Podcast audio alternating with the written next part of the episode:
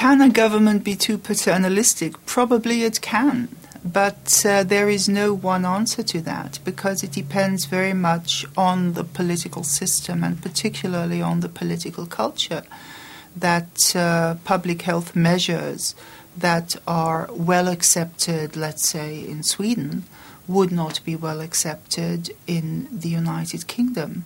Then, of course, you can't give a straightforward answer for each person because the role of the state is one of the most ideological matters that you can discuss with anybody, and it be- depends very much on your political affiliation and your understanding of what the state should do.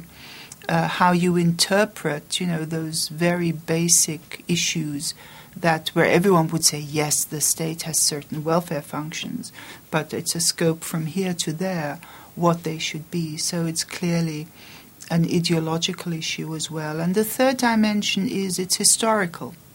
So uh, societies learn, and our understanding what the state should be doing in health also changes.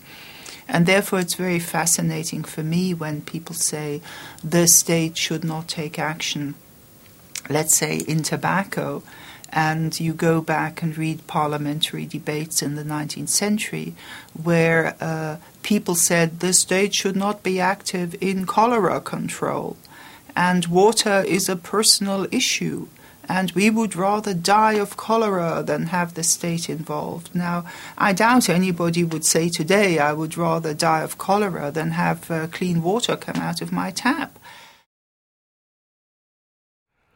From the Open University. For more information, go to www.open.ac.uk forward slash use.